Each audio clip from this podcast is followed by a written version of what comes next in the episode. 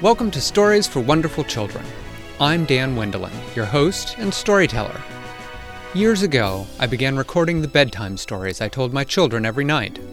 Now, we would like to share those stories with you. I hope you enjoy my stories for wonderful children.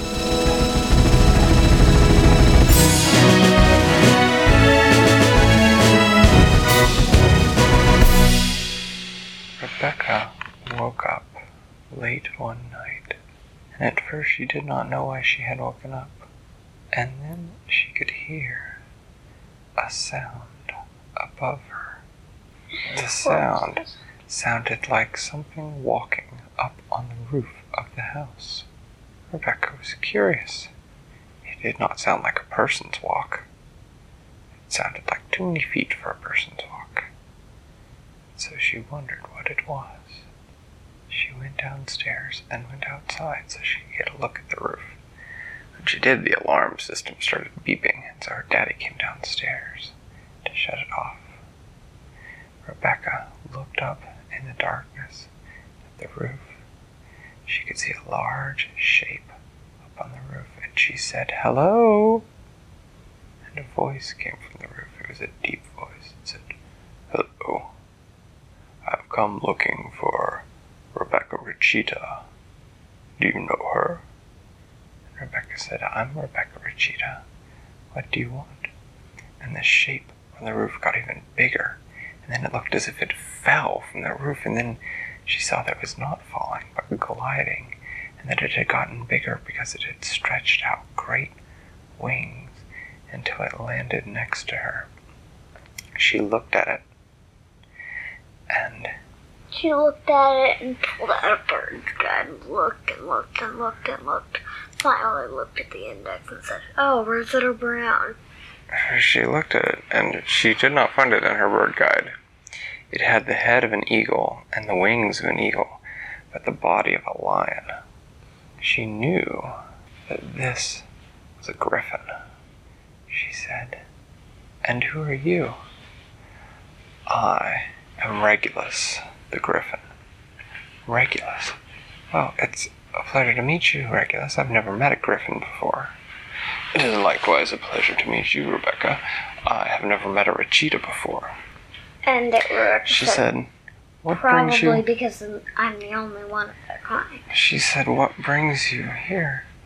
Regulus looked at her, first with one of his big bird eyes, and then the other, and he said, We have heard, the land I come from, that you are very fast. Tell me, how fast are you? I'm pretty fast, said Rebecca, from behind him, where she had moved from in front of him to behind him before he had blinked. Hmm, said Regulus. I see that. Tell me, Rebecca Rachita, would you be willing to come and to help us? Rebecca said, I don't know. It's the middle of the night. I'm very tired. She said, What sort of help did you need? And Regulus looked at her and he said, What I need is for you to come with me to my country where the griffins live. We are troubled by a shadow snake. A shadow snake, said Rachita. What is it? A shadow snake is a, a creature of magic. It is a fairy creature. It takes on the shape of a snake, but it moves as quickly as a shadow. It troubles us. It steals our eggs from our nests and takes them off and devours them. Oh, said Rebecca Rachita, that's sad. It is sad, but it makes us angry. What would you have me do? said Rebecca Rachita. Griffins, he said, are also creatures of magic, and we can deal with this shadow snake if we know where it goes, where it hides, where it carries our eggs to. We must find its lair. But the shadow snake moves so fast that we cannot track it, cannot hunt it, as long as its nest remains hidden, We cannot stop its thievery of our young. Oh, said Rebecca Regina, I begin to understand. You want me to come, and you want me to track this shadow snake, to find where it lives for you, to race it, and beat it, and not let it escape or hide? That is exactly it, said Regulus. You would earn the undying gratitude of all the griffins if you did so. Well, said Rebecca, I feel very bad for your eggs that are getting stolen. Can you give me a few minutes? I need to go in and talk to my mommy and daddy. So she did. Her daddy was still up. He was getting himself a glass of mango orange juice after having been woken up by the alarm. He said, What are you doing out there talking to that griffin on the front lawn, Rebecca? Is he friendly? She said, Yes, Daddy, he's friendly. He wants me to come and help him. And she told him about the, the problem that they were having. Well, said her daddy, you can't go alone. I won't be alone, Daddy, said Rebecca. Regulus will be with me. No, said her father. I'm afraid that's not enough. You need a parent with you. But, Daddy, I'm a Rachita. I'm very fast. You are very fast. You are the fastest there is, said her daddy. But sometimes speed alone isn't enough. It's my job as your daddy to keep an eye on you, so I will go with you. Well, okay, said Rebecca Rachita. She wasn't entirely sure what sort of help her daddy could be, since he wasn't fast like she was. But she figured that this was the best way to go and help the griffins without arguing. And besides, it would be nice to have company among all those strange great griffins. So together they went and put on their clothes, and they went out in the yard, and they got on Regulus's great back, and he stretched his So wings. Rebecca said, Can't we just take the cats for the highway? And the griffin said, No, there are no cats for the highways in Griffinland. Once, Juanella had let Rebecca ride on Joey's back, and that had been fast. And Rebecca herself, when she ran, was the fastest there was. But the griffin flew faster yet, for griffin flight is magical. It is not that they are really moving that fast, it is that the world spins faster under them so that to help them reach the place where they would go. For griffins are fairy creatures. The wind rises at their backs and pushes them through the air. And so it seemed only moments before they were gliding down to land. In the land of the griffins, Rebecca and her daddy could see their nests below them. They landed and the griffin said, You will not need to wait long. The shadow snake comes around this time every day. Rebecca looked at her daddy. She said, I wish that we had something to do while we wait. And her daddy said, Well, let me see what I've got. He reached in to a bag that had a drawstring around his waist. What's that? said Rebecca. Her daddy smiled. He said, It's my adventuring bag. I've never seen that before, said Rebecca Regina.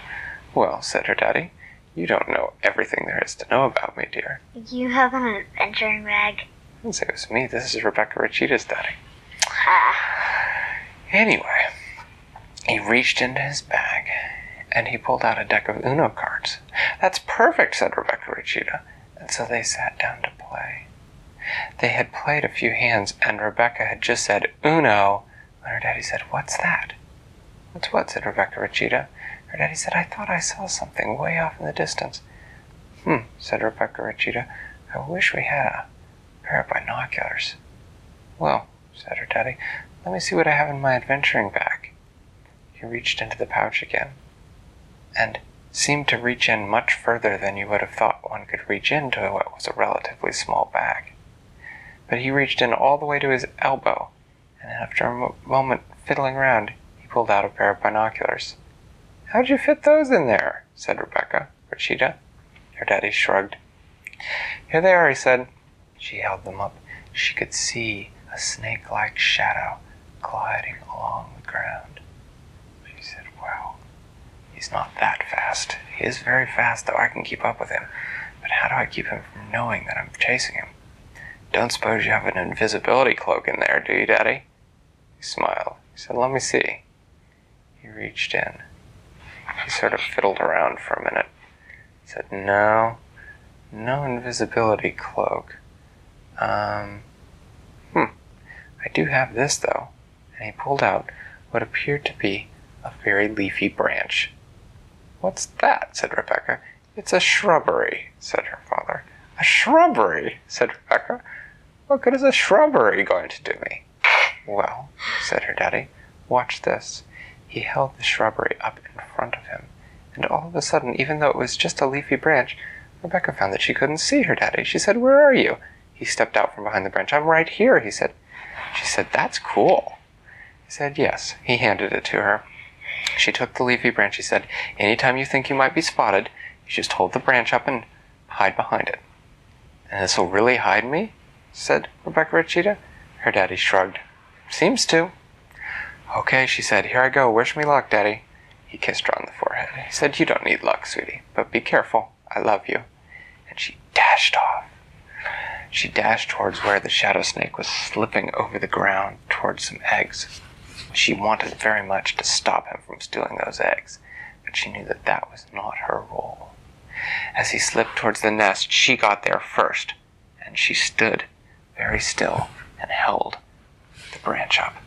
The shadow snake slipped up, quick as water flowing over rock, and then stopped for a moment, looking around with its shadowy tongue flicking out, as if he sensed that there was something else there.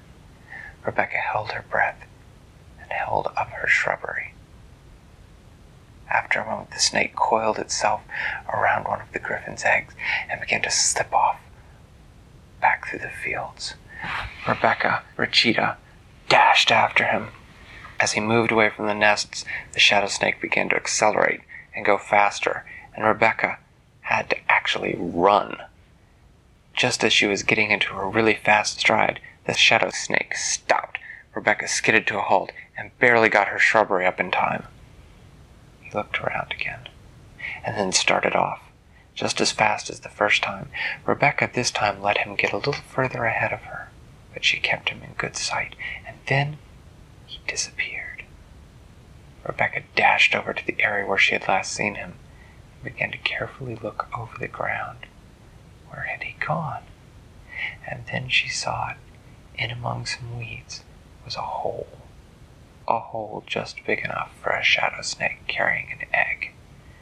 Ah, she said, I wonder if this is really his home. She held her shrubbery up in front of her and peered into the hole. It went as far back as she could see. Well, she said, I think this must be it. So she turned and she dashed back to the griffins. She found Regulus and her daddy standing there.